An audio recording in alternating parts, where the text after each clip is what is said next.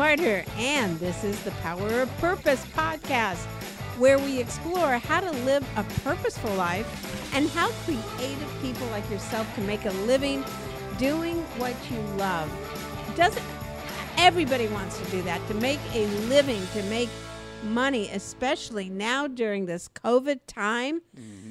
People are struggling, Jason. How are you doing? You okay? You keeping I'm, I'm good. You know, keep my head above water. You know, enjoying uh, not traveling.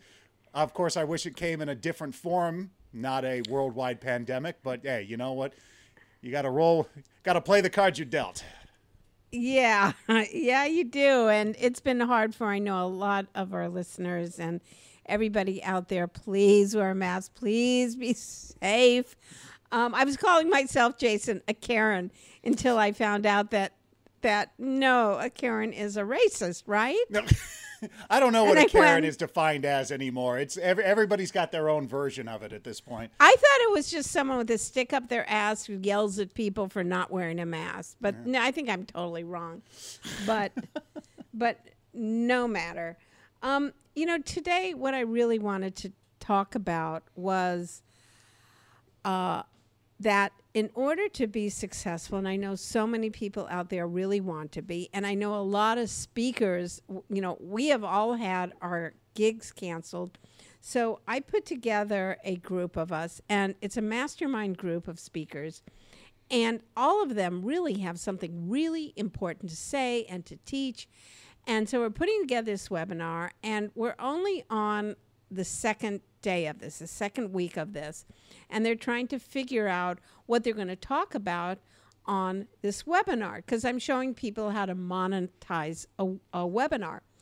And I got to say, most of them were shocked and horrified that the first suggestion that they worked on for the title and the subtitle of their webinar didn't work. Mm. Like they had to work on it. Yeah. And then they went, But you said it was good. And I said, Yeah. I, I mean, it's a good idea. Mm-hmm.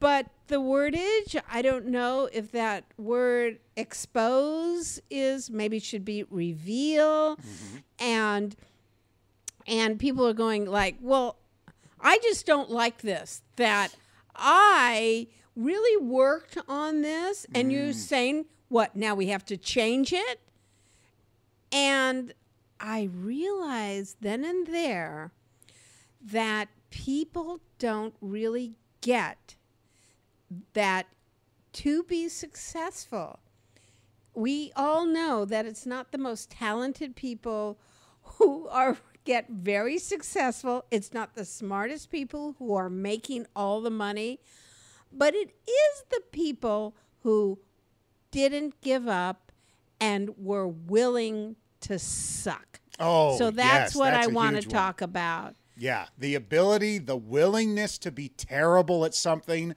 for an extended period of time is one of the biggest, you know, differences between the successful and the unsuccessful, the the the published writer and the unpublished writer.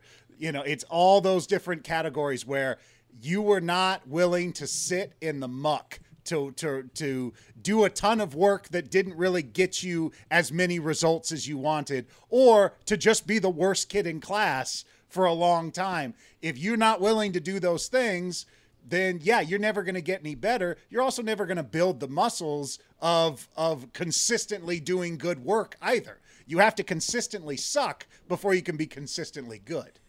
100%. And I think people get intimidated because they'll see, we all get caught up in seeing the end result. Mm. Like you'll read a book, and if you read the first draft that this writer wrote of a book, you would go, oh my God, they can't write. Oh, yeah. This is so disorganized. This is a piece of shit. They don't And- make any sense. This is all out of order. I can't read half. There's so many typos and grammatical errors and misspellings and oh yeah. yeah, this person is a loser. This Yeah. person will never get anywhere. You know, nowhere. And and then you see their finished product and it's like, whoa. Or you see like comics, you know, go on TV and they, they do a six minute set mm-hmm. and it just kills. It just slaughters the audience. They're getting laughs like every 10 seconds, people puking their guts out on the floor. it's just so that damn funny.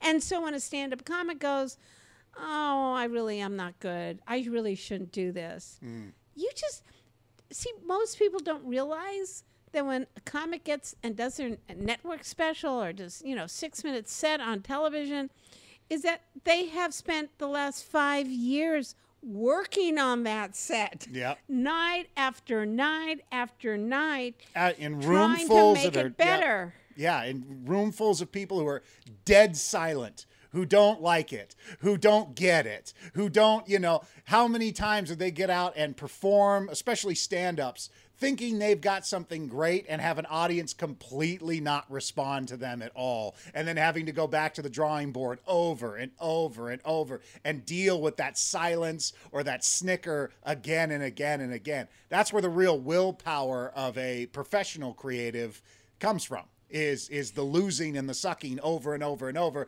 and guess what you're not only going to be able to do that when you're by yourself you're going to have to suck in front of other people as well you can't just privately suck you got to suck in public public humiliation Yeah. over and over. So, what is it that gives people that willingness is that they are committed to their purpose. Yes, they're, They're committed. committed to their the other thing too is that if you are afraid, you know, shame has a lot to do with this. Like I've always wanted there to be like a website for just what you were talking about where you could go and read like George R. R. Martin's first draft of Game of Thrones and see just how horrible it is and then you and that would inspire you. But a lot of writers and you know, creatives are Yeah. self-conscious people. They're Yeah, not going like- to they're not to allow anyone to post that stuff online. And if you're lucky, Winter's and- coming. Yeah. Winter's coming. Why does he say it so many times? It's so redundant. like what? Wait, what? You know, like that's the problem is is because people don't get to see the process. They don't truly respect what the end product is. So you have to i mean a lot of sense is is faith in that kind of stuff because you have to believe and i'm, I'm sure it's just common sense for most people that when these people sit down to do the work they need to do they go through levels and levels of being terrible. An idea is always bad before it's good. And and the Yes. stick to itness and the determination to live in what you know the marines call the suck is is is a necessity you have to build up that muscle Is that a marine term? The suck? well that's the that's when they talk about in combat it's the suck you know it's the willingness to go in and deal with the worst part of things over and over for a long period of time you know dieting has a huge problem with this especially people who go on diets and then you know they're they're you know, counting their calories and they've cut out the junk food and they're not drinking any alcohol and they're losing weight progressively and then they hit the wall. They hit that plateau where it doesn't matter how much exercise or how much sleep they get, how much water, how much they follow their food plan, their weight just doesn't move on that scale for two or possibly three weeks. And that's where the majority of people give up their diet because it's like, I'm doing all this work, I'm doing all this thing, I'm being so disciplined, and nothing's happening. So so it's obviously not worth it. The universe, God, I don't know, wants me to be fat, so I'm just gonna be fat because no matter what I do, it's gonna it's So the people who can stay in that plateau and keep fighting Well, are the ones who, who yeah. lose who get there. Well, it's interesting about weight loss is I've only lost r- real weight when I have a real purpose. Mm. Like I'm going to fit into that wedding dress. I am not getting a size 12 wedding dress. Yeah. No way. I was so on purpose. Even the morning of my wedding, I was in the gym. Yeah. I was like, no, my arms can be better. They could be better. I mean, I was so on my purpose. Mm-hmm. And then, of course, I do let's eat. Yeah. You know, right? So, so the purpose of my the purpose of of my goal Mm-hmm. then is gone, and then I was back to um, really bad habits. not too bad, but but I was I couldn't sustain it, and and that's why I really think that so many people have this idea like I, I mean I work with speakers and comics so mm-hmm. they have idea I'm going to be a comic I'm going to play Madison Square Garden it's going to be sold out it's going to you know and then they do an open mic and they don't get a laugh and it's like okay I guess I'm not and and and what I think is like well then it's not mm-hmm. because your expectation of what's supposed to happen and it, it can't sustain. It mm-hmm. can't sustain because the creative process will always get you to the place of you and I don't care how famous you are and I don't care how successful you are, you will come to the place where you say to yourself, I suck. Mm-hmm. I'm not good. And that's so hard to look in the mirror at yourself and go and entertain that idea of what if I'm not good? Mm-hmm. And that feeling, and I have to say, like, everybody thinks, oh, I've been successful, I've written all these books. I'm terrorized. I'm so, I'm I feel like a complete fraud. I when you know you you you go to another country and you have to write your occupation and I mm-hmm. put writer. I have 7 books published, Jason. Mm-hmm. And I write put the word writer. I feel like um well I I hope they don't make me take a writing test because I know I'll fail. I hope they don't verify this because then they're going to I know. hope they don't. They're going to know I'm a complete fraud. Yeah. And and and I feel every really successful person feels that way and I think people think that if if they feel like a fraud or they feel so insecure then that means that they're not meant for success.